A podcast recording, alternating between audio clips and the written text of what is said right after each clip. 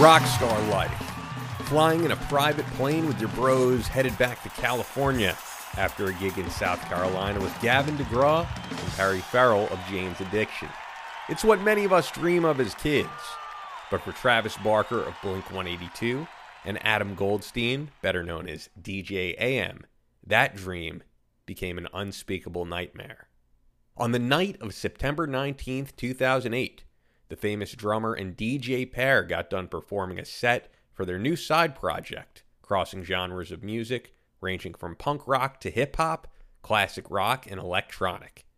They were excited for the new musical venture and decided to celebrate in style. A Learjet 60 flying them back along with Barker's personal assistant Chris Baker and security guard Charles Che Still. Captain Sarah Lemmon knew the guys were frequent flyers. You don't tour all over the globe without boarding countless planes over the years. You've all done this before. These are the exits, she said, being cognizant to not take up too much of the men's time with instructions she felt they'd be familiar with. Heading to the cockpit, she got on her Aircraft Communications Addressing and Reporting System, or ACARS for short. 44 Quebec's rolling north, just past the interstate. 44 Quebec. I briefed them all, she confidently told ground control at 11:36 p.m. Lemmon was a younger pilot at 31 years of age. She'd also only logged 35 hours in this particular model of plane. But with a total of 3,000 plus flight hours logged, her colleagues and previous instructors spoke highly of her. About 15 minutes later, though, as the plane took off, there were some major problems. The Learjet zoomed the runway at a speed of 150 miles per hour, but an unusual volume of turbulence was felt by everyone along with a loud rumbling noise, when suddenly the plane turned entirely on its left side. The outside right tire of the plane had completely separated. Within seconds, all tires of the plane exploded from impact. In a panic, Sarah aborted takeoff, but this proved to be the wrong decision. The Learjet 60 was racing at a speed of no return and should have taken off, but instead went through the airport boundary fence, right into South Carolina Highway 302. Everything stopped. As Barker and Goldstein recalled, either Captain Lemmon or First Officer James Bland's body flying and hitting the ceiling from the impact in the haze of events. Fire erupted in the cabin, and through the smoke, they frantically raced to the exit. The men ran toward a wall of flames to get out of the aircraft, onto a wing of the plane, and jumped while their bodies were ablaze. They rapidly ripped off all of their clothes and rolled in the dirt, now naked, trying to stop the fire. They were beyond shaken. They watched the plane explode together as Barker turned to Goldstein. Are we alive? He asked in a state of confusion.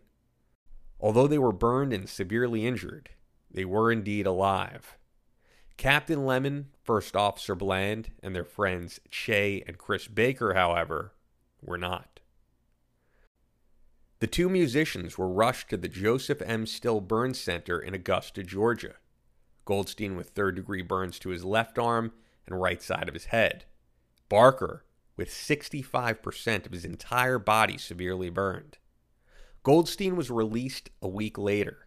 Barker, however, stayed much longer, undergoing three months of blood transfusions and even being told by doctors that they would possibly need to amputate his foot. The amputation did not end up being necessary, but he did have to undergo many skin grafts. In the process for these, he was asked to temporarily give up his vegetarian diet of 17 years at the recommendation of his doctors due to the grafts not taking largely from low protein levels in his system. In a later interview, Barker recalled the phone being taken from his room after being caught frantically making calls to friends, offering each a million dollars if they'd end his life. The drummer struggled with guilt, especially over the death of Charles Che Still, recalling that the security guard wasn't even supposed to be on the flight. Travis had recently divorced Shanna Moakler, also the mother of his children Landon and Alabama, but the former couple were still on good terms, and he had invited her to come. Mokler, the model once featured as a Playboy centerfold, declined, strangely enough, having a not so good feeling about leaving the kids for the evening. So Travis asked Still to take her place on board. Quite eerily, Barker had a long fear of flying since his teenage years. It resulted in him taking large doses of Xanax to the point of barely making it off flights during his tours drumming for pop punk superstars Blink 182.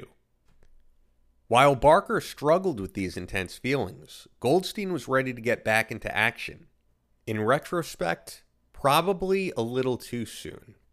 Not even a month later, the DJ got back on a plane, joining rap sensation Jay Z on stage for the reopening of the Hollywood Palladium. This was shortly followed by many residency gigs in Las Vegas, and even an appearance alongside Robert Downey Jr. DJing a party in Iron Man 2. But despite his appearance of tenacity, on the inside, Goldstein was struggling. A recovering drug addict, friends say his survivor's guilt and post traumatic stress led to his relapse, and ultimately his death less than a year after the crash. Matthew McNicholas, the lawyer of the DJ, was quoted as saying, Without the plane crash, we'd still be enjoying his musical talents. He lived with the trauma every day. Losing Goldstein added to Barker's psychological issues. Barker's story, however, ultimately wound up much different than that of his colleagues. Travis Barker was told by many doctors he would be on pain medications for life, and he is now proud to say that is not the case. A former recreational drug user as well, Barker is now 11 years sober and a fitness fanatic. He was back behind the drum kit and on stage almost immediately upon hospital release and continues to drum in Blink 182 and elsewhere to this day. His 2016 autobiography documents escaping death that night and his story of survival. The plane's crash was ultimately blamed on negligence in checking tire pressure, which resulted in the tire damage prior to the aborted takeoff. It was found in the National Transportation Safety Board's after action report that the plane should not have aborted takeoff despite the major accident. The reasoning for this is that the aircraft was going at a speed where they were instructed to take off in all circumstances from their training. Goldstein filed a civil lawsuit in December of 2008 against Learjet and Goodyear Tires.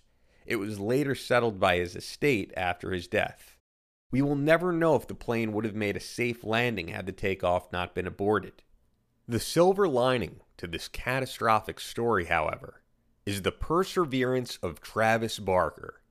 It inspires many to this day and is a reminder of the self healing power of the human body and the resilience of the human spirit, even after suffering the greatest of physical injury and unimaginable tragedy.